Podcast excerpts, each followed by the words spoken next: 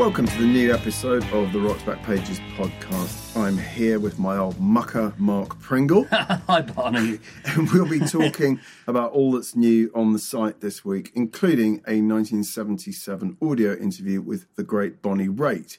But first, it's our enormous pleasure to welcome our special guest today, all the way from sunny Brighton. Yes, folks, it is the inimitably amusing Caroline Sullivan. God, now how am I going to live up to that introduction? well, you better. That's all I can that was, say. That was Mark Pringle laughing. That's not my laughter, by the way. Don't worry. Regular listeners, Regular listeners very know- familiar with the. In fact, the one bad review we've got talks about this horrible false laughter. See, and he laughs at that. Yeah, I know. it's a meta laugh Yeah. about laughter. Mm. Anyway, it's great to have you here. Thanks for coming in. Thank you Thanks for for, making the me. journey in. A bit of background on Caroline Sullivan, please. Where did it? Where did you start writing? Melody Maker. I started at, well, actually, I started writing at uh, an American rock weekly, which was called, get this, The Aquarian. Oh, It wasn't, well, it had been founded in the hippie 60s. And Yeah, by, yeah. by the time I started in the 80s, it was no longer hippie, but they hadn't got rid of the name. So, yeah. it was a misleading name, really. Yeah, and people in London always used to laugh when I said I write for the Aquarian because it just sounded like I'd be wearing, you know, patchouli slippers and things like that. and then that led to writing for Melody Maker and then The Guardian and on and on. yeah. Well, Guar- I mean, Guardian is probably what you're most well known Mm. for. But what was Melody Maker like when you first wandered into that den of well, iniquity? when I first started there, it changed a lot over the years and after I left as well. But when I first started there, it was basically a male kind Yeah. of coven. Can I call it a coven? A frat house of I- coven. no, yeah, yeah. I, I, I like the word coven because they really were quite witchy in their ways. Ah. Um, so it was basically all men. The only women were Carol Clerk, the news editor, Helen Fitzgerald, one of the feature writers, Mm-hmm. Yeah.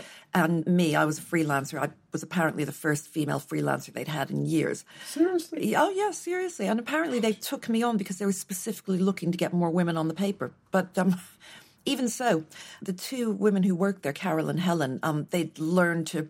They're quite chameleonic, as in they learned to camouflage their self, and they'd kind of become as blokey as the men, just mm-hmm. to just to survive in that Just to atmosphere. survive. yeah. But it was it was absolutely fantastic. It was like a family. I spent all my free time hanging around with them, and it really was. I mean, it was very different from the experience freelancers have today, where everybody works at home Yeah. it's all remote. And I met actually something I never told you, something I've never told anybody. Till this moment. Are you sure you want to go public with this? Yes, it'll do me good. Get it off my chest.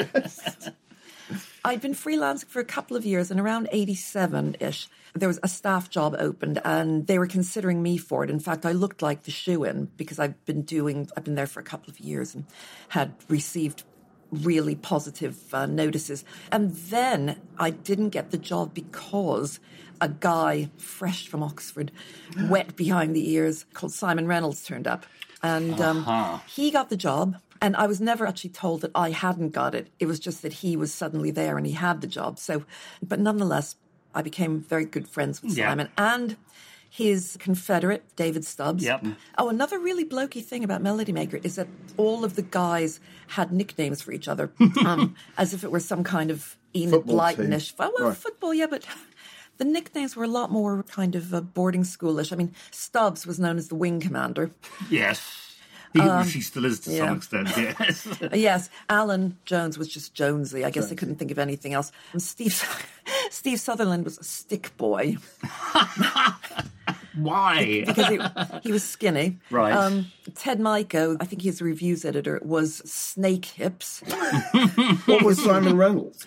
Um, see, the advent of Simon Reynolds meant that they suddenly dropped all those things, very sharpish, because he brought a whole new feeling to the paper. All of a sudden, mm-hmm. we weren't trying to compete with NME to be the coolest, because we suddenly had our own unique selling point, which was there was Simon and the Wing Commander and a third guy called Oldfield. Oldfield, yeah. They'd all been to Oxford together. Yeah. And suddenly they were writing about postmodernism and things that the NME couldn't compete with us about. I mean, it was all Jacques Derrida, Michel Foucault, and things like that at, at Melody Maker all of a sudden when previously the gossip column, Talk Talk, had been all about, you know, the luscious, pouting Patsy Kensit, as she was called, and visits. The guys used to, whenever they would go to a beggar's banquet, they would talk about visiting the luscious Karens of Wandsworth. There were two Karens there, Karen and Karen.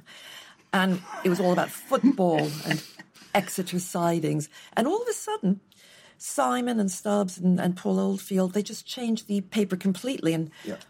what stood the incumbents, Stick Boy and all the rest of them, hmm. what stood them in good stead was the fact they'd all been to Cambridge and Oxford anyway themselves. Right. They had just tried to conceal it up until then. I can relate to that. Yeah, oh yes, you did. Yeah, you I mean, did as well. I, I, I wasn't a Melody Maker reader at the time. I was an NME boy. But in my job now, is actually I realised that, that the Melody Maker suddenly got very, very good around it got that really time. intellectual. And, and- and also you got people like Frank Owen also writing writing really well about black music Mm. and uh, hip hop in particular. So in retrospect, it really it's sort of turned from a fairly average rag to a really good paper in the space of about eighteen months. To, Mm. It was all. It was all Simon. right. all Simon because he came to. I mean, I, ha- I have a feeling. I'd have to ask him if this is true, but I have a feeling he wanted to work at the NME, and they didn't really have space for him, so he came to Melody Makers, as a 2nd choice. But he completely turned the paper around, and then he got his friends in, and the paper just completely changed. But it threw people like me and Carol Clerk into a real quandary because um, I've never been to university. She might have been, but she was, you know, she was like quite a kind of hard drinking, hard loving girl, and and I'd had no idea how to write about these things that we were now writing about. So, what I did was, and this will feature later in our conversation. so, what I did was, I mean, I'd always been a pop fan. I'd never liked the bands that Simon wrote about Yeah, yeah. or any of the rock bands. And Simon was writing about people like Spaceman 3 and Belgian, uh, Belgian- Belgian new. um, Electro terrorist. Yes, exactly. and um, Einstürzende Neubauten. And I, I just like pop. And I was a huge Bananarama fan and a huge fan of, you know, all of these all of these major pop groups. And so I just became a pop specialist on Melody Maker. And that was how I made my name. Because if I'd had to compete with Simon and the others, I would have done really Right. badly. I mean, I mean, the thing is that you've kept that because you're also a sort of pop specialist at the Guardian to, yeah. to a large and so, and pop is what I listen to. Yeah, I mean, which takes us on to some extent to your Rollers book Mm. because I loved it. I bought it when the paperback came out. What was it? Twenty years ago? Yeah, 1999. I bought it and absolutely loved it. Oh, This is Bye Bye Baby. isn't yeah. It? Bye Bye Baby, My Tragic Love Affair with the Bay The City Rollers. tragic love affair. Published by Bloomsbury on Kindle now. Yes, Yes, still well, available. And on Amazon as well. It's terrific. The one thing about it, you know, it's about being a pop fan Yeah. and an obsessive of a certain Yeah. sort. And I think what you've taken from that to your current writing is that you can go and see a major chart act, for example, today. Mm-hmm. And whether or not you like the music that's being played, is you understand the Yes, audience. the dynamic, yeah. You know, in a way that very few other writers do. I think. Yes, actually. yeah. It's, I think it's very rare. You must have, like the Ariana Grande bombing Manchester must have been kind of hit you, you particularly very hard. Well, the, the, the, the day after it happened, The Guardian were obviously commissioning lots of pieces Mm-hmm. on the whole thing, and they wanted me to write about her fans, the Arianators, because Mm. I'd interviewed Ariana. Ariana, sorry, Ariana Grande. Ariana Grande, that's Yeah. how she pronounces it. I'd interviewed her in 2013 Right. and met some fans then, and so they wanted me to write about the Arianators. And Mm-hmm. um, that was actually really difficult because I didn't actually know any, and I was like reaching out to people on Facebook and on Twitter. Sure. And nobody, you know, I mean, not surprisingly, no, no, no fan would talk to me because it Mm. was just too raw. And so I ended up, oh God, it was really, really tough. Being, Mm. I just picked pieces from other, you know, other news sources, and I kind of cobbled it together. But it, was- it was really difficult. Sure. Just really, really difficult because pop and real tragedy very don't often Yeah. co- coincide. Yeah. Absolutely. Mm. Talking of the Bay City Rollers, one of the three pieces we've selected to feature on the homepage this week is the piece you wrote about Courtney Love optioning. Ah, Bye yes. Bye Baby, which is very funny. I have to say, it, it's, I think for anyone who sort of dreamed of having a book optioned by a major star, it's it's incredibly amusing. You talk about crumbling in the face of fame, and you, you say, "Hey, Courtney, I thought it's you and me, buddies. Think Thelma and Louise. Think Michael Jackson and the Rat in Ben." I totally get that because it's it is extraordinary, isn't it? How just the proximity to to real fame just just changes you, doesn't it? Oh, absolutely. yeah. So you were getting emails from Courtney. I was getting- I you mean, were her I'm- best friend. You were Louise. You know, I've got, I have got to be honest. I never actually met her because I would have if it had gone ahead as a film. But but we were emailing, and it was really really awkward because she was emailing me these confiding, chatty emails. I mean, I didn't find out until later that that was her email style with everybody. I mean, you mm-hmm. think that she's kind of picked you out as her best friend, but it turns out that she's one of those people who has no boundaries. has no, yeah, has no boundaries. to be honest, I don't think it's kind of a laughable thing because I think she probably has a lot of issues. But so I was getting emails from her and trying to respond in kind and thinking, what about this sentence? How does this sound? God, does it sound too cheerful? Does it sound blasé? Every single sentence. Oh God, it was really tough. I love your honesty about this because it's something every everyone in that position goes through. Oh, but It- you know what? I've got. I have had. I've had two unsolicited letters in my time, in my entire career. I've had two other unsolicited letters. They're actually written letters from pop stars. One was Terence Trent D'Arby at the height of his fame. He was responding to a review I wrote, and I've got it at home still. It's like, you know, three pages on, on an actual proper stationery. And the second one was from Fatboy Slim. I reviewed You've Come a Long Way, Baby. I think it was that album. And I'd given that an ish, uh, you know, iffy review, probably because I didn't really understand dance music at that point.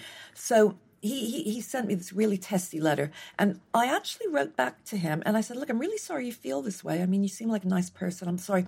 And then he, from what I remember, wrote back to me and said, Well, actually, to be honest, I didn't want to write that letter, but my mum made me. That's fantastic. I know. I, and, and, and, and I've had so much time for him ever since. okay, that's You lovely. He's know. a fellow Brightonian, isn't he? I he? know, I know, I know. Yeah. Yeah. Yeah. I mean, your pieces bring regular chuckles to the Oh, uh, to the oh, I was saying the NME office. The, the RVP. Just the, the RVP office. I mean, at least I would say every other week, Mark's Oh, good. laughing out loud Yes, 'cause because he's this is- adding a piece of yours from some far flung era. But you are an incredibly funny writer, Oh, and I thank you. enjoyed rereading these these pieces. The Courtney piece, the piece about uh, the day you spent with Oh, being- Girls Aloud, or at being least with Cheryl gir- and, and Nicola. Yes, Cheryl yeah. Nicola, is that correct? Yeah, I think it was. Uh, God, I remember. Well, Cheryl anyway. Yeah, Cheryl and Nicola, and then maybe the rest of them. But you go on. They've they're promoting Love Machine, which probably maybe their most was that the most successful, well-known song. I think it's their top-ranking song on Spotify. Ah. Really? Yeah, bizarrely, it's their second album, and you go along and you take part in the photo session and everything. Yeah, I mean, this is the kind Aloud. of thing that you, that you made uniquely yours as an approach to writing about pop. Did you not? Is that fair to say? Well, do you know what I really, really wanted to do early on was work for Smash Hits. That was my my massive desire. makes sense. And, Sure. and I kind of took that sensibility with me, despite the fact that I was writing for serious papers, you know, mm-hmm. for adult papers. And so, being a girl allowed for a day is exactly the kind of thing a Smash Yeah. Hits writer would have done. You know, Chris Heath or, or something Yeah, like yeah. that. Yeah. Tom Hibbert. Oh, a train was. God, have we gone back in time? That was very, very weird, wasn't it? What train was that? It was a ghost train. God, it's the 8510 Lord Bullismore on its way to. exactly. Um, But yeah, you're, so- yes, you're right. It is a kind of smash hitsy sort of story, isn't it? Though Yeah. I, I, I, that's one of the, again. I didn't read smash hits at the time. I was an NME snob, and Mm. one of the joys of my job is reading, particularly the first four years when you have people like Neil Tennant and all that, Mm. and they do things like that. And Yes. there's, a, there's a refreshing irreverence, isn't there? Yes. there? Yeah. Yes. Uh, and and um, so, so I, I really enjoyed that piece from 2004. Uh, Mm. that I don't know when you started writing for the Guardian. probably 1990. 90, 1990. Um, I did, yeah. and, and I started that. I meant to go on. The very first thing I ever wrote was a Kylie review. Was it? There you go. Yeah, right. So you made your Yeah. marks there straight away. Anyway, I did maybe just a, a brief discussion just about, you know, the pop music of the last 20 years, shall we hmm. say. As someone who grew up on, you know, classic 60s and 70s pop, you know, whether it was the Beatles, Town Motor, and then in terms of where I came in as a, as a sort of pubescent hmm. teenager, glam rock, you know, I don't engage obviously with with pop in the same hmm. way. I mean, of course I don't. You know, what, what do you think's happened to pop since since since you wrote that first piece for the um, Guardian? I would say that what has happened to pop? The, the chain, I mean, pop has done an absolutely massive, I wouldn't say about face, but it's gone off at a right angle to where it was before. And I would say that's happened mostly in the last 15 years or so when dance music became the prevailing form of. Um, streaming and, and the kind of thing and Yeah. what younger people were listening to. And then pop musicians, younger pop musicians came on board. And then you got people like Rihanna and Katy Perry and Britney and mm. Christina Aguilera. And they were all influenced one way or another by dance music, by beats, basically. And as we've gone along, it's become no longer so much about melody, it's all mm-hmm. about beats and rhythm. Mm-hmm. And I was listening to, I heard some Billie Eilish song while I was in a shop the other day. And by the way, I think I really like Billie Eilish, and I re- and I mm. absolutely love Bad Guy. I think it's such a, Yeah. the single of the year. But Billie Eilish has also spawned her her very unique singing style. Is you know she's very mumbly. Yeah. It's all about being on drugs in your teen bedroom or something like mm-hmm. that. Yeah. You know, or being on. ch- I mean, kids don't drink cherry brandy anymore. But you know, it's just, Maybe it'll come back now that but you it- said I mean, that. I- she's got a kind of sedated quality to her voice. Yeah. Like I'm a tough guy. yeah. You really rough guy. Yeah. Just can't get enough guy. Just always so puff guy. I'm that bad type. Make your mama sad type. Make your girlfriend mad type. Might seduce your dad type. I'm the bad guy. And she spawned a whole wave of imitators in her wake. Duh. And that I'm finding really irritating mm-hmm. because there's only one Billie Eilish. Others can't do it, but I keep hearing more and more of it. I mean, do, actually, Dua Lipa is another of those, except that she was mm. before Billie Eilish. But there just seems to be this. I'd, I'd love to know how this happened. This kind of tendency towards more women than ever before are fronting pop records and have pop careers.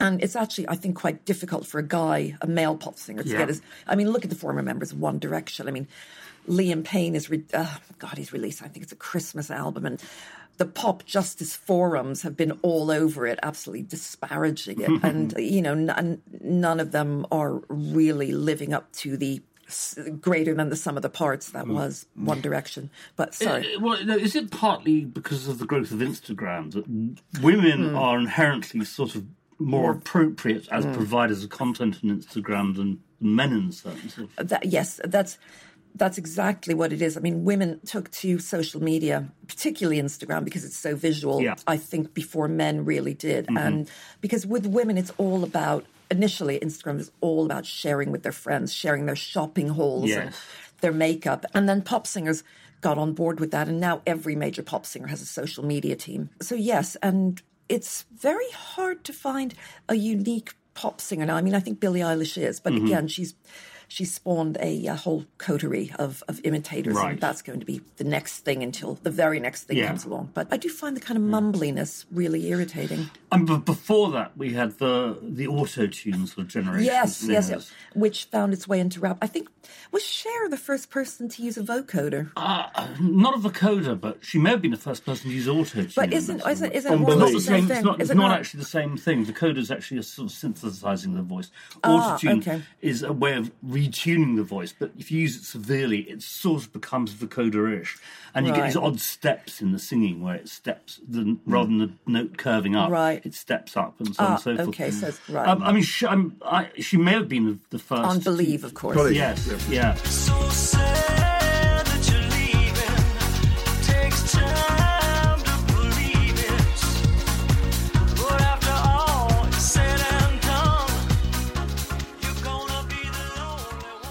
then there was a period about eight years ago when you just heard it all the time. Everywhere. And the first person, I think, was it Ty or Ti? I'm showing my ignorance. the rapper. Yeah. T- Ty? Ti? I, I, don't look at me. Oh, God. Three middle aged people here, kids. Anyway, he was. Exposed.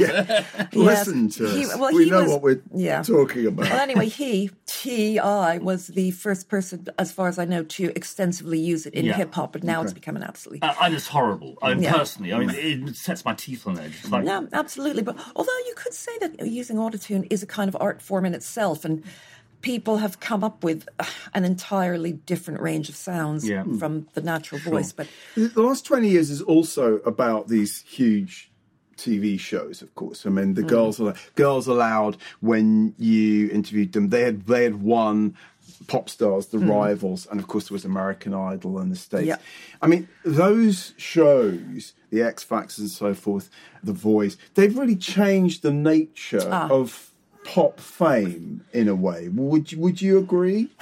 Uh, absolutely, because they, you know, the quote of from Walter, whose name I can't remember, about the royal family. You should never let daylight in upon magic. Mm-hmm. Well, that was what happened with these reality shows. They let daylight in mm. upon magic. You actually saw how pop groups were put together. You realised that it wasn't all as magical as you thought. It really was a series of hard A and R decisions mm-hmm. and lots of tears at the end of it. Yeah. And yes, of course, that did, and and, and also it made audiences.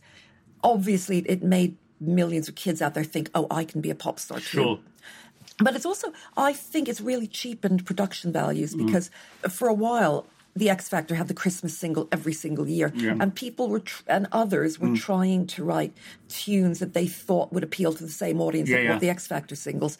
So I think it's been a really terrible. Yeah. Um, In parallel with sorry, Sorry, uh, also introduced this kind of oversouling, the o- over melismatic Yeah. yeah, singer. yeah, yeah, yeah, Yes. exactly. You know, where no one was singing the tune anymore. They were just Yeah. like kind of racing around their yeah, various it's all, they're, they're all basically belting to Yeah. the galleries. Yeah. Um, I mean, the funny thing is, I actually interviewed Simon Cowell when he was still an RCA Records Mm-hmm. Right. A&R Oh, interesting.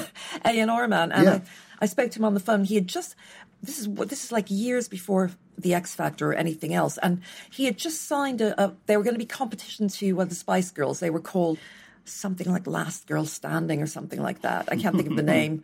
It was Girls something anyway. Yeah. And so I was talking to him on the phone, and I said, "So you expect them to do well?" And he goes, "Yeah, of course they will." And I said, "But what if they don't?" And he goes, "We'll drop them." Yeah. yeah. So Yeah. even then, even then, Yeah. Well, in parallel with those TV shows, of course, are things like the Brit School. And Mm. so the last of the pieces is this interview you did very early in the story of Adele. Mm. And I mean, I can remember thinking, and I don't know whether you felt the same, Mark, there was just, uh, there was something uh, about me that bristled at this idea of kids going to school Mm. learning how to be pop stars. I now understand and accept it as Even if one of them was the Amy, landscape. was Amy Winehouse. Amy Winehouse, of course, had been there as well. Yeah. But you interview her just at the start of her journey in her mum's kitchen in, In West Norwood. and I mean, it's no, her kitchen as well. Her kitchen she as well. lived there as well. Well- in a, in a flat above a shop in West Norwood. that- yeah, I mean, uh, and from such humble origins. Mm. Superstars are, are, are spawned. It's it's amazing always to read an interview with someone who you know is going to become, with know. hindsight, you know they're going to become a, a superstar. and if I, can you I just interject really quickly? Yeah. Funnily enough, at the Brit School, she didn't take the singing module. She took, from what I remember, she actually took something like music marketing instead of. Really? I'm pretty sure she. How yes, that would be very I'm interesting, pretty wouldn't it? sure. Yeah. Anyway, sorry, carry on. No, no. I mean, I just thought it was interesting. I mean, I actually quite like Adele. I do think she's a great same singer. here. Though I absolutely slagged off her first Mm. album in, in Uncut when it came out. I thought it was phony baloney and sort of just second-rate Amy because because I had fallen in love with Amy. I, I mean, I, I actually liked her not so much for her music, which isn't what I listen to. I liked the fact that a woman who wasn't super skinny, super sort of Yeah. ultra pretty was mm. actually lost me when she complained about paying tax. Uh, and you know, I'm sorry, you're selling millions of records, mm. and she's one of the few artists these days who is selling millions of records, mm. has made a fortune, and to moan about paying tax. But I can, do you know, I actually genuinely sympathise with her because, yes, she'd made a huge amount of money. I think she'd made something like 8 million and had to pay 4 million in tax. And if you've grown up in really humble surroundings, you've worked your butt off to make those 8 million pounds, you're going to be thinking, why should I give half to the. Mm. So you're not going to be thinking, oh, I should be, you know, biting my lip and just, you know, manning up about this. You actually think, but that's my money. I've mm. earned that. Mm. But no, seriously. well, it, I think it comes as a shock to a young person Yes, who just doesn't realise they're going to have to give away half she'd what been they've working made. day and night. I mean, because compared to the times, let's say, when the likes of the Beatles and the Rolling Stones, before they discovered the delights of tax exile, Yes, were paying, but that- but were paying ninety percent of their Sure. income. But that was that was years after they had become famous. They knew what what you know what the ta- whole tax system was about. Whereas Adele, she was paying tax from her first album. She was still nineteen years old or twenty. Yeah. and she'd she'd grown up. She'd grown up in a, in a flat above a shop for God's sake. Mm-hmm. So of course she's going to say, "Why should I have to give half my earnings away?" Now, obviously, she would think about it differently Mm. because she Mm-hmm. knows she's accustomed to being rich. Yeah, yeah, yeah. But- Okay. Well, I mean, yes. There's Let's some, move swiftly on. there's some ni- a couple of nice Yeah. quotes in, in that piece. Uh, It's just I was into Korn, and I'd never even heard of Ella Fitzgerald. I only bought her album to be cool, but it but it com- clearly changed everything for her, and she realised Totally. she could sing. I would think it's interesting too that she was on XL Recordings. She wasn't Yeah, on yeah. one of the major labels. And I think I spoke to Richard Rogers You did, and you, that. uh, Richard Russell. In Russell, fact. sorry. Mm. Yeah, if you'd spoken to Richard Rogers, you would have been doing very well. Yeah. but Richard Russell, of course, you know, XL was identified with, you know, with Radiohead, with mm. MIA, with Yeah. another of their female artists was Peaches. Yeah. about as far, far away from Adele. but obviously, Adele has made Russell Yeah. you know, millions and mm. millions. Great Um, record label. And he's been able, mm. exactly. I do think good, it's a great, really a great label. record label. There's a fire starting in my heart, reaching a fever pitch, and it's bringing me out the dark. So, what are you working on at the moment? And I, Um, yes. I have just interviewed a Les McKeown from the Bay City Rollers. Ah, the, the rollers roll on. This is the is Rollers good. Roll On for Record Collector magazine. Yeah. And this is Melody Maker comes into this again. A friend of mine from Melody Maker is now the editor of Record Collector, Paul Lester. Paul Lester, of Um, course, should also get- on Rock's Backpages. You should get him on to talk, by the way, because he's he's hilarious. But uh, so I did this because the Bay City Rollers are not as uncool as you think they are anymore. Well, partly because of you, I think. Yeah. I think if you did anything, make them cool. I think your tragic love affair I gave think if- the Bay City Rollers a kind of kudos that they that they I- hadn't really had before. Yeah. Definitely an afterlife. I, th- I think I think that's absolutely right. yeah, yeah. yeah. But it, it's really because, of, as far as record collectors concerned, their coolness stems from the fact that a lot of people are now actually mentioning them in the same breath as the Raspberries and Cheap Trick and other power poppers from the 70s. So the Rollers are starting to, and of course, they massively influenced the Ramones. I mean, the Ramones were very vocal about that. Yeah, no, that's um, true. And people are now starting to look back and say, oh, God, we've really overlooked these guys. They were mm. power pop. Great, Caroline. Lovely to talk with you. We could we could talk for far longer about your, your career, and we you Oh, must come let's. back in some other time. Oh, let's, yes, yes, yes. When I said I had to get back to Brighton, I was lying. I have another three hours. We must come back again sometime. And I'd we'll, love to. We'll pick up where we left I'm, off. I'm sorry I didn't get a chance to mention that you'd reviewed two generations of Pringles. yes, But we'll talk about that another, Another day. time. Really great to have you here today. Thank you very much. Thank you for having me. enjoy the rest of your day. Thank you. And you too. Thank you so much, Caroline. See you. Bye. Bye bye, baby, baby, goodbye, baby, bye bye, bye bye, baby, don't make me Now that Caroline's left, I'm going to ask Jasper to join us, and he's going to sit in for the remainder of the episode. Hello, We're Jasper. Hello, Jasper. Hello, Barney. Hello, Mark. Yes, welcome back. Um, we do need to just touch on the other free content on the homepage this week. This week, another very hip record label, Mute, is reissuing the first album by the pop group, and so we're featuring three early pieces that came out when Y was released, and they're rather good value. They're rather fun. I remember the pop group. I did think that She's Beyond Good and Evil was an absolutely thrilling single. I remember talking to Nick Cave about that, and they the birthday party were very influenced by that single, and you can hear it there.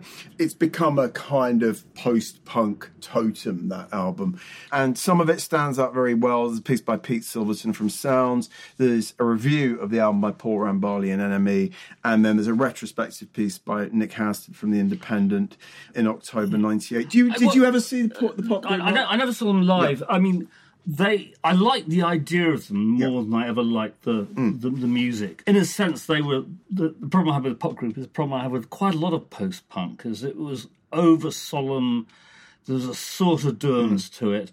When they, they attempted to be funky, they just simply weren't very funky, which is why I ended up plunging into the whole sort of New York No wave and so on and so forth. Yeah, there were Because was a- parallels, because they, there? they, Yeah. they- they were going more or less the same time. Well, the free mu- jazz element was, a, was a real parallel, and, Um, and yeah. they were they, they had a lot of free jazz Uh, elements. absolutely, but bands like Defunkt and. James Blood Ulmer did it better. Did it better, you yeah, know? yeah. And yeah, the pop group, the Mekons, all of those sorts of bands. I, you know, I'm going to the Acklam Hall and seeing the Raincoat supported by Prag Vec, and Mm. Oh, you Yes. know, it's kind of hard work. Yeah, yeah, there's not a lot, not a lot of joy there. Not a lot of joy. Um, in passing, there's quite one of the possible producers who is being lined up to to work with them on that first album was John Cale, and Yeah. they really did not take to John Cale. Simon Underwood, who's the guitarist, described him as a totally self-indulgent pig, Yeah. and they moved swiftly on to Dennis Bovell. who- Um, who- John Cale seems to have a record of producing bands' first albums, but not their second yes, that made sense. Rambali says that why is he says imagine a cross between Miles Davis's On the Corner and John Lennon's first solo album. It's not as harrowingly personal as Plastic Ono Band and not as fiercely wired as Miles' output, but similarly both primal and electrifying. I think at their best that does justice to the pop group. They are still you know, an influential act. They also spawned, I think, people like Tricky and, and some of the some of the stuff that came out of their hometown Bristol might not have happened without the pop group. So you know, check them out. At the very least, if you've never heard "She's Beyond Good and Evil," I do recommend it. We're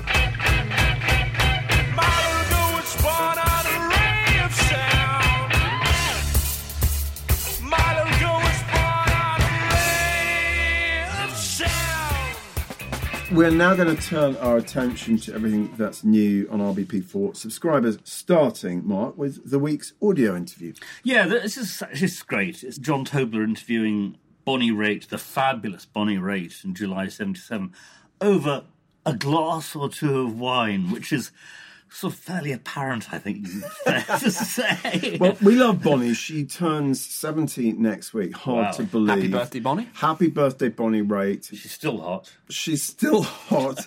Any Bonnie Raitt fan will know that she had her issues with alcohol Yeah. in the 70s. And yes, she does sound a little refreshed in Well, this, but it's a delightful Bonnie, what's interview. that great story you got? Well, uh, it's not a story from her, but about her, and I can't even remember who told me it. He told me it was great glee. I remember it was a man that she walked into some like LA party that was full of all the blokes she going? knew. Jasper's rolling his eyes, and she, she's she's obviously had a few, and she comes in and she goes, "Hands up, those whose face I haven't sat on." Oh. Um, or something like Yeah, that. you know, but she, she's also she's great. Blimey. She, she's she's very flirtatious with Tobler. You can see she likes the way she can talk to men. Yes. and the way men respond to her. Yes. It's, it's very apparent in this interview, isn't it? What are You we going to hear? What's the first? Yeah, clip the first clip. Well, I thought we'd start with her early, her youth. Really, it's her discovering the blues.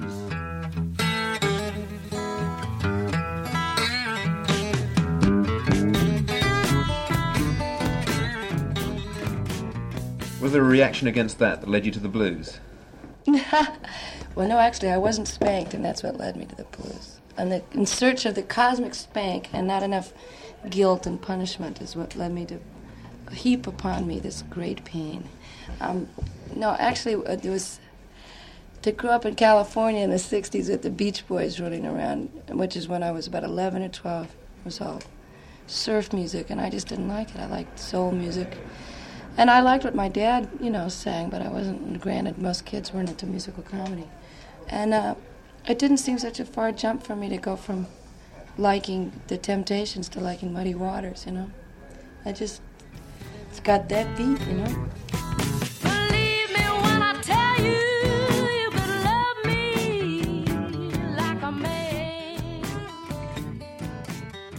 I really like that. By the way, she refers there to her father, John Raitt. Yeah, who's a great Broadway star. That's right. It's a lovely clip. That it's very It's- funny. it's- it's- the it's cosmic spank. I know. She's a very funny, she's, she's- witty she's- woman. She's terrific. I mean, talking about the interview itself, she goes through her albums from the beginning up to the, this point where Sweet Forgiveness has come out in some detail about working not very successfully with Lowell George, with her association with Bill Payne and other Little Feat people, and all the other musicians she worked with. And we'll play a clip at the end where she talks about her feminism and her politics. She was very engaged, still is, I believe. She talks about finding songs because she's primarily interpreter of other songs. Yeah. She used to write, and she talks about how she can't write anymore. But she talks about Bill Payne's songs, Eric Katz's, Kaz's Yeah. songs, as she Yeah. calls it, Jackson Browne, of course. Yeah. And she is a great interpreter of other people's songs. It, it's interesting because she hadn't made it in the way that her co- record company had hoped she would. She was meant to be another Linda, as far as Warner Brothers is concerned, she's meant to be another Linda Ronstadt. Really? And she and she she really wasn't. She was always too earthy and bluesy to get that market. Yeah. In, in retrospect, you know. Yeah. But clearly, that's what the record company intended. Ironically, she was pretty much dumped by Warner's not long, actually, all that long after this, and had about five years in the wilderness, and then was signed. I forget who signed her. Which Whereas ma- Joe Smith signed her for Capitol. that, that's right. And he put her in the studio with Don Was, hmm. who then produced his well, the first album, which is actually very, very good. Yeah, Nick of Time. Nick of Time is terrific. Then they mined that formula for two succeeding albums mm. with less interest. She's got had a patchy career. I saw her the first time she came to England in '76 at the wonderful old Apollo Victoria, and I thought she was just sensational. First of all, you very rarely saw women instrumentalists in those days. Yeah. In '76, seeing a woman playing lead guitar was a real rarity. and she's one of the great slide She is a players. fantastic slide She guitar. even, I mean, there's one little feat album where Lowell George was so out of it. Yeah. that I think Ted Templeman had to bring Bonnie in Yeah. to Depp for Lowell. Yeah, that's one of the problems with Lowell producing her is he wanted to tell her how to play slide guitar, which is you. Know, she- Anyway, so I saw it at Victoria. The crowd went berserk. I mean, the, the crowd loved it. It was Yeah. packed. The crowd loved it, and she was like stunned by this response. Right. And she said, "Emmylou told me that." It was going to be like this. Emmylou had been here the year before. Yeah. I just adored her, particularly taking my time and give it up, um, which the, which were her second and third albums, think that's or right. third Yeah. and fourth, something like that. Just fabulous. So I'm a fan. It's lovely to hear her in this interview, kind of playing with John Tobler to some extent. It's actually it's in two parts. There's, she obviously rec- could record 15 minutes, then she had to do something else, Yeah. and then they came back and recorded the second 15 minutes. He also talks interestingly in it about the death of the blues. Yes, we have another clip. Do you want to listen to that clip now? I think it might be a good idea. Let's listen to that. Now will be wise. Keep your mouth Don't advertise your man. They'll probably wait till everyone's dead and then they'll have a memorial television show where all of us white kids get to go on and play. I mean, I'm very bitter about it. So many people have died in the last five years, and I've been friends of a good deal of them. And it's just very sad to me that I don't. It's a race against time for me to get famous enough to try to get a movie made on Sippie Wallace, or the few people. Of, or the, there's a whole type of music that's just dying out. If we don't get it on film or something other than records, it's gonna you're gonna have a situation where I'm gonna be lecturing to black children when I'm 40 about what it was like to know people that knew how to play that kind of music, you know. Don't advertise. Don't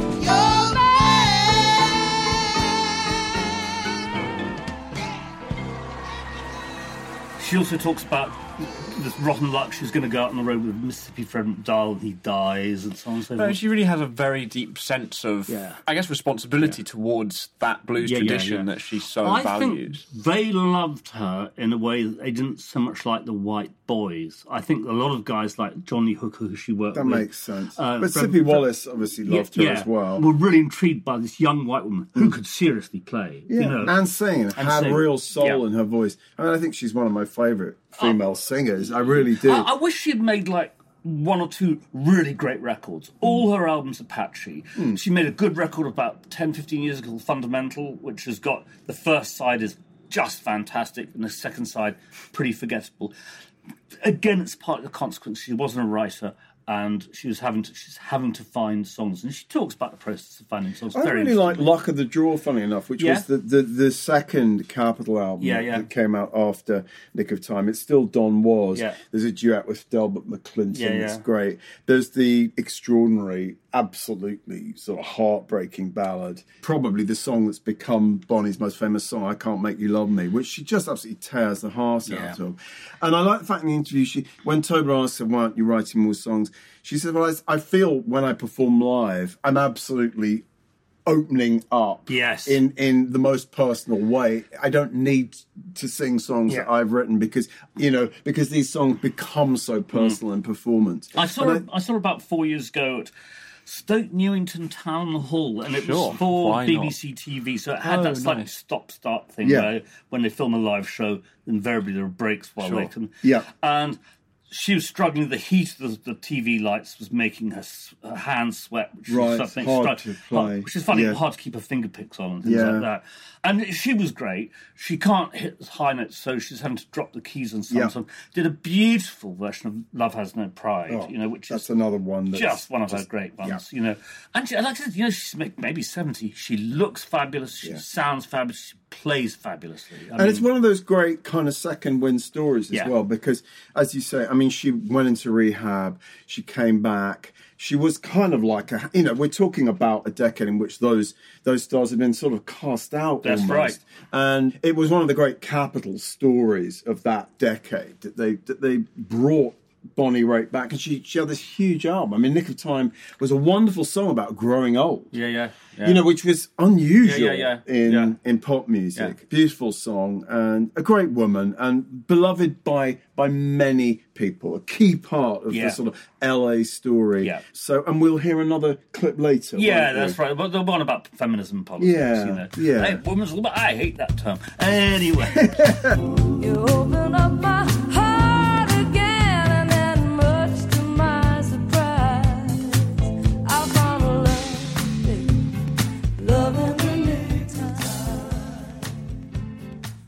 moving on to what's Yeah. in the library. Talking about women singers, Dusty Springfield, interviewed by Alan Walsh at the end of '68, just after Preacher Man had been released, just before Dusty in Memphis had come out, and she's very chipper.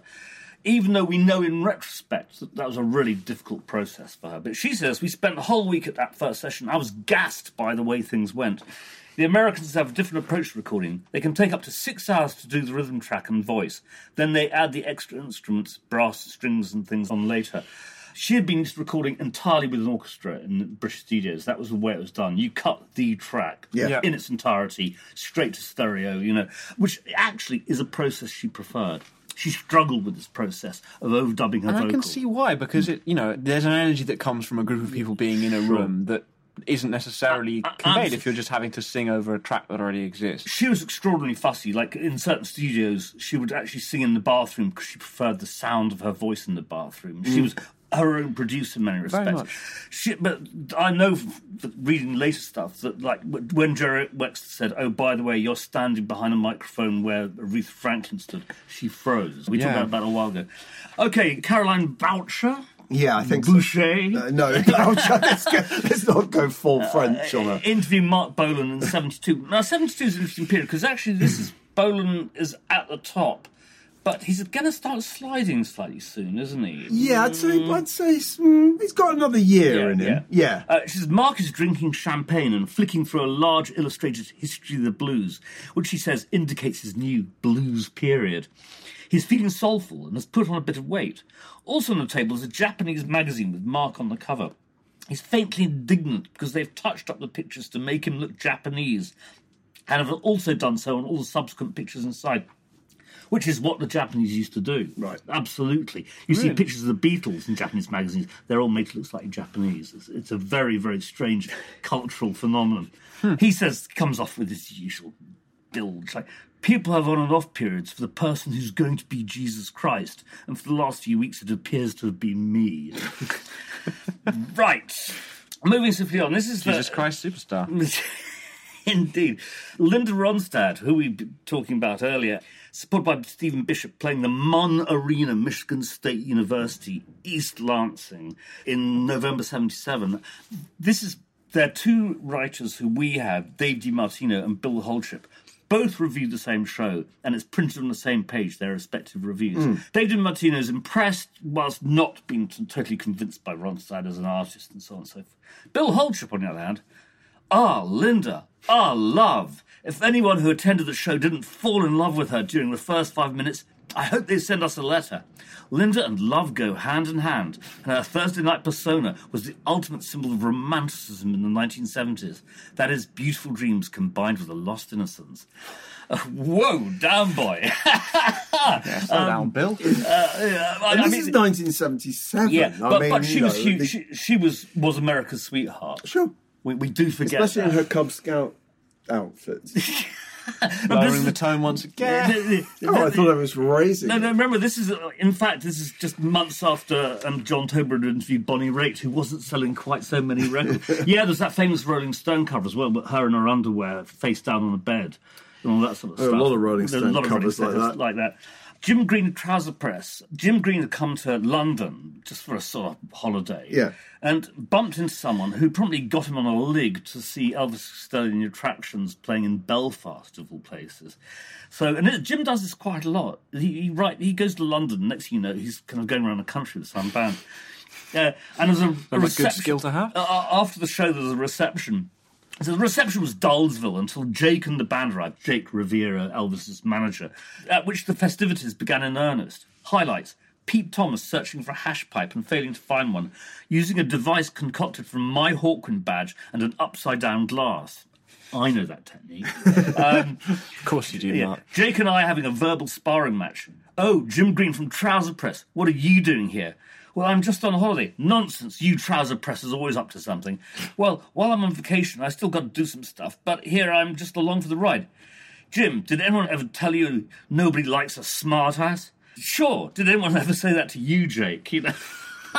uh, Jake Riviera and Elvis Costello were notoriously pugnacious with journalists. I think it's Mark Ellen who tells a story about one of the first shows he covered was he'd got a press thing to go and see Elvis Costello, I think, play the Kensington. Right. And they basically maltreated him quite severely. He ended up Really? thrown out outside. Fucking hell. 1980, and I put this in because it's, A, it's quite rare. There aren't many of them. It's an interview with Vini Reilly, the Durutti column, who's a really interesting guy. The Factory Act, who are unlike any other Factory I actually Act. discovered the Durutti column recently for myself, just at Oh, I thought you were random. claiming you had actually No, no, no. I, discovered- I, I, I never, I never not even even heard of been them. I never even heard of them because in all of our discussions about factory records, it's all about you know Joy Division and all that stuff.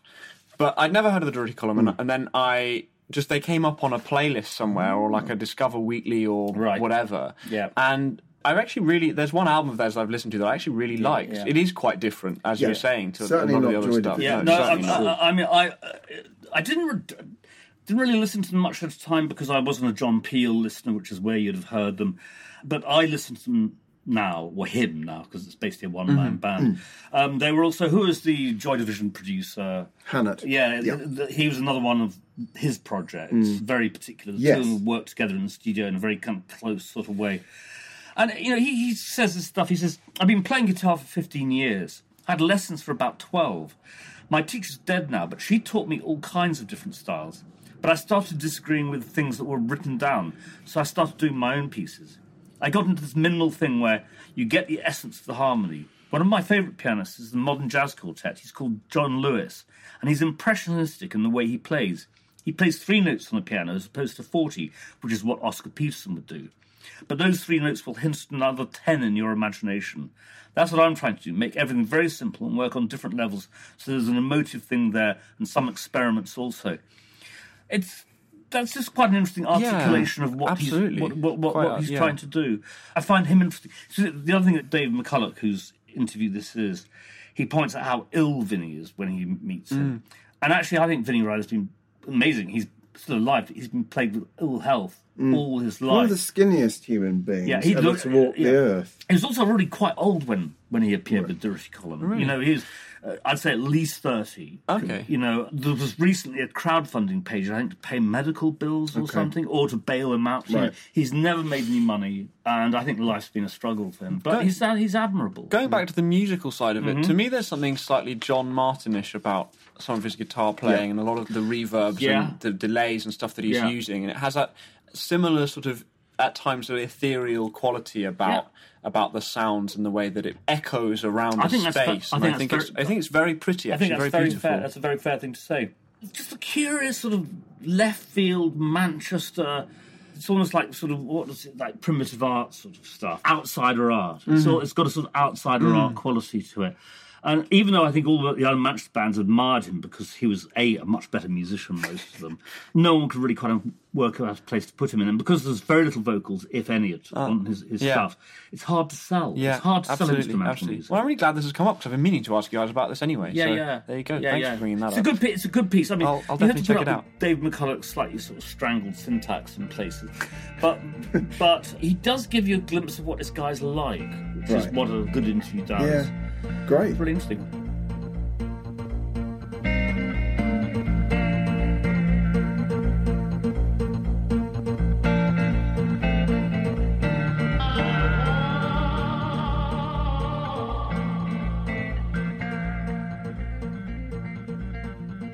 About you, Bonnie? You got anything? That's your lot. So you you you're I- I- stopping I- in I've shot- 1980. I've shot my bolt. the last 40 years have. You've nothing to say about, for example, Eric Dolphy or British synth pop or Alan Moulder, or in fact, Snoop Dogg. The piece that emerged from last week's audio interview is really great that you added It- on it by is. I- Stephen I- Daly. I just didn't really want to no, talk no, of course. about it because no, I just want to mention it because week. it's It is a good, a yeah, it's, piece. it's well worth a look. The look. synth pop one was actually as interesting. JD Considine from Musician magazine. Synth pop baffled the Americans. Let's face it, they really, really didn't. Understand. A lot of things baffle the Americans, so let's face synth- that. Synth pop, particularly. And it's this idea that you could be a not very good musician, but using this new technology, if you had good songs, you could produce really great pop music. Mm. And they, he talks to Phil Oakey extensively from Human League. He talks to the guys from Orchestral Maneuvers. Yeah. Uh, he talks to Japan, who, even though weren't strictly speaking a synth pop band, use synthesizers very, he- very, yeah. very, very heavily. Yeah. And it's an American journalist who clearly likes what he's hearing, trying to explain this to his American readership. And Yeah. um, it's, it's a very I think that's what piece. intrigued me about Yeah. it was was that American perspective on something, which Yeah. at that point was so Was quintessentially abs- absolutely British, wasn't it? And none, none of those bands, uh, well, Depeche Mode became huge in America. Yeah, but no, but Not but many other- They sort of all not reinvented themselves. They became much more of a kind of stadium act, Yes, didn't and they? sort of behaving. It wasn't rock like that little plinky Yeah. new life thing that they started That's out with right. because and that didn't make much sense in America. I remember being in Los Angeles in 1989, and they were about to play Dodgers Stadium, mm. and they were all over KROQ. You know, the radio KROQ. station. they were. They were huge on KROQ. And, and one of the things, as you say, is that what Depeche Mode did was become rock and rollers as personalities. Mm. Yeah, well, including they employed Anton Corbijn to take photographs of them, Indeed. which you know, w- which sort of turned them into the kind of the U2 of electro pop Yeah. in a way, but very influential on later acts like Nine Inch Nails. So it's it's interesting to get, as I say, to Yeah. get that that perspective on, Yeah. on this. Jasper, you you've got some pieces Yeah. that that amused and Amused. enlightened Well, you. I wanted to start with a piece about a band who I'd never heard of going, and you'd sort of vaguely heard of them, Barney. Yeah. Battles. Yes. Sort of Brooklyn group. And I have to say, it's a Stubbs in the Wire, February 2006. The first sentence of the review made me not want to listen to them ever because it goes, one avant-garde child prodigy, two indie guitar nerds, and one hard rock borderline metal drummer thrown together in a filthy basement studio in Brooklyn. And that just turns me off ever so slightly. But but I actually put them on in the office, and all of us found ourselves rather liking their Yeah, sort yeah. of slightly fractal, sharding, minimalist stuff that I, I should be a found writer. Sharding, minimalist. Yeah. I actually really, I actually really liked the stuff of theirs. I heard it. It sort of after a while Yeah. because it's instrumental rock, although they don't like that phrase, but it's instrumental Mm. rock essentially. It s- sometimes lacks a little bit of direction and can go on a bit. But some tracks really stood out to me. I, I as- think as all three of us yeah. woke up a bit. I mean, I, certainly the first couple, two, three tracks you played, I uh, You said, "Who's this?" yes, who's Which this? is always a good sign. yeah, Unless you're about to slag them off, in which case it's about. yes, yes. Who's this? yeah. No, I, I, I- I thought they were they, were- they were interesting and, and you know tough in a really kind of interesting way. Yeah. Mm.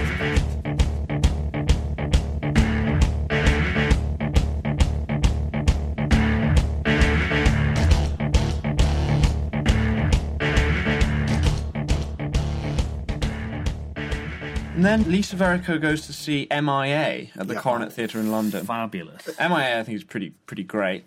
Although Lisa, writing in the Times, isn't actually convinced necessarily by the fact that she's because at that time she's being touted as Britain's you know biggest pop export, and, and Lisa's not quite convinced by her stage presence and craft and all that stuff, but I think the music, some of it she likes when it's when it's genuine, and some of it she just describes as sort of hollow pop fodder. So there's a kind of, and I think mm. MIA does have that sometimes, where some of it's electrifyingly good, and some of it is just kind of almost designed to be exported in a similar sort of trying to break America kind of way. Yeah, degrees to which some of her stuff sounds calculated. Yeah. I mean, I've had very on-off relationship with her. There's some bits of stuff that, that I've really been intrigued by, and then I'll hear something. You know, I'm I'm so not interested in this. You know, she's also as a personality, as a political personality, she's interesting. Hmm. Is she Tamil, Sri Lankan Tamil? Yeah, Is that correct? correct. And she has a very strong sense of her Sri Lankan Tamil identity. Her father was a Tamil tiger, so Oh, well, there you go. yeah, she she, go. she would. My eldest son was a big fan and ended up on stage with her at some show. She, she called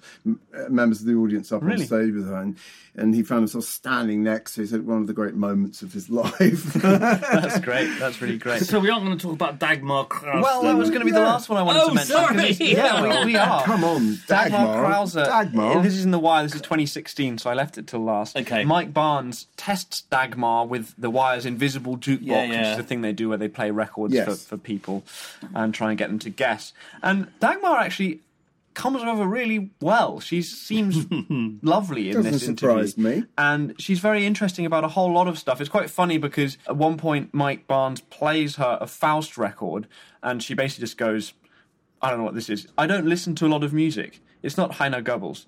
No, you've recorded with them. I recorded with them. I don't know, and she kind of just like doesn't doesn't even though she's she feels quite embarrassed by not knowing it, but she doesn't get that many of them right. But when actually listening to the music, because that's the nice thing is that during the interview mm. they're listening to music, and so you get really insightful comments from musicians mm. about the making of an album, or if, it, if it's a case of a collaborator, or about just what they feel when they listen to it. So you almost get a musician reviewing a piece of music, which isn't something that happens in. It's normal almost better when they do fail the test, isn't it? and they don't actually know what they're listening to. There's something Hmm. a bit purer about that Yeah. response. And I just think it's sort of almost musician as music critic in quite a nice way, although Yeah. they're always Yeah. quite It's a very good it. series. It's a really good Uh, series. It's a very revealing reading what musicians have got to say about what they're listening to, whether or not they get it Yeah. or know who it is. It's a good one. The Brilliant. Wire should be congratulated. for that. Absolutely, Well, absolutely. I think that brings us to the end of the episode, but not before I ask Jasper to tell us again about our fabulous giveaway. Our fabulous giveaway is still going. Yeah, we've had a bunch of entries. It's all going very smoothly and happily. Uh, we've had a few reviews, which is always nice Yes, to thank see. you. Thank you so much, guys.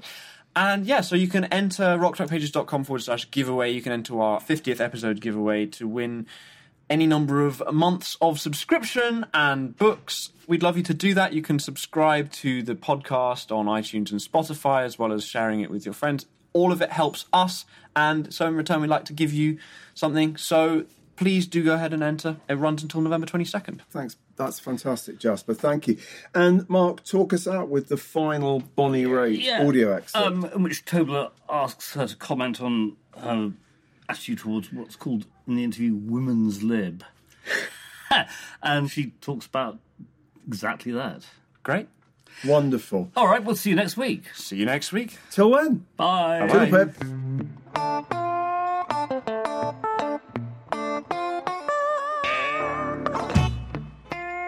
One thing that we haven't really touched on, and we have about two minutes to do so, is the women's lib side of things. I, I don't like that expression. I never hear black lib, third world lib. So why is it, you know? All right. Yeah, okay, go ahead. I'm sorry. Snide. The women's movement. How about that? Does that sound nicer? I don't know. It depends on how you mean it. Okay, what, what would you like to Well, know? Is, are you still Ask me anything. particularly? Are you still very active in uh, standing up for women's rights? Yes, I mean by doing what I'm doing, I think it's a good indication of being a what a strong, independent, a little bit light-headed person can can do. Um, I think it's very uh, much more important to to me to, to the political uh, possibilities of what I could do with the music and the influence I have, not only to help blues people and unknown songwriters, but things like I'm very concerned with nuclear power plants in the states because the where I live in LA is on the San Andreas Fault, which is where the earthquake's going to happen, and there's a power nuclear power plant built right on the fault. So I'm afraid, uh, I'm afraid we're all going to go by the next time I talk to you.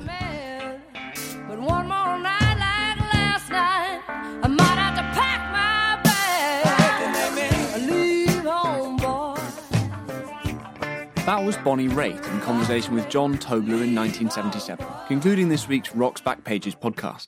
Many thanks to special guest Caroline Sullivan. Her Bay City Rollers book Bye Bye Baby is available on Amazon, including as an ebook. The hosts were Barney Hoskyns and Mark Pringle, and it was co-hosted and produced by Jasper Murison Bowie. For more information about our giveaway, running until November 22nd, please visit rocksbackpages.com forward slash giveaway. You can find thousands of articles, as well as hundreds of full-length audio interviews, at rocksbackpages.com. Toodle pip. Stop like- tootling it's my pip.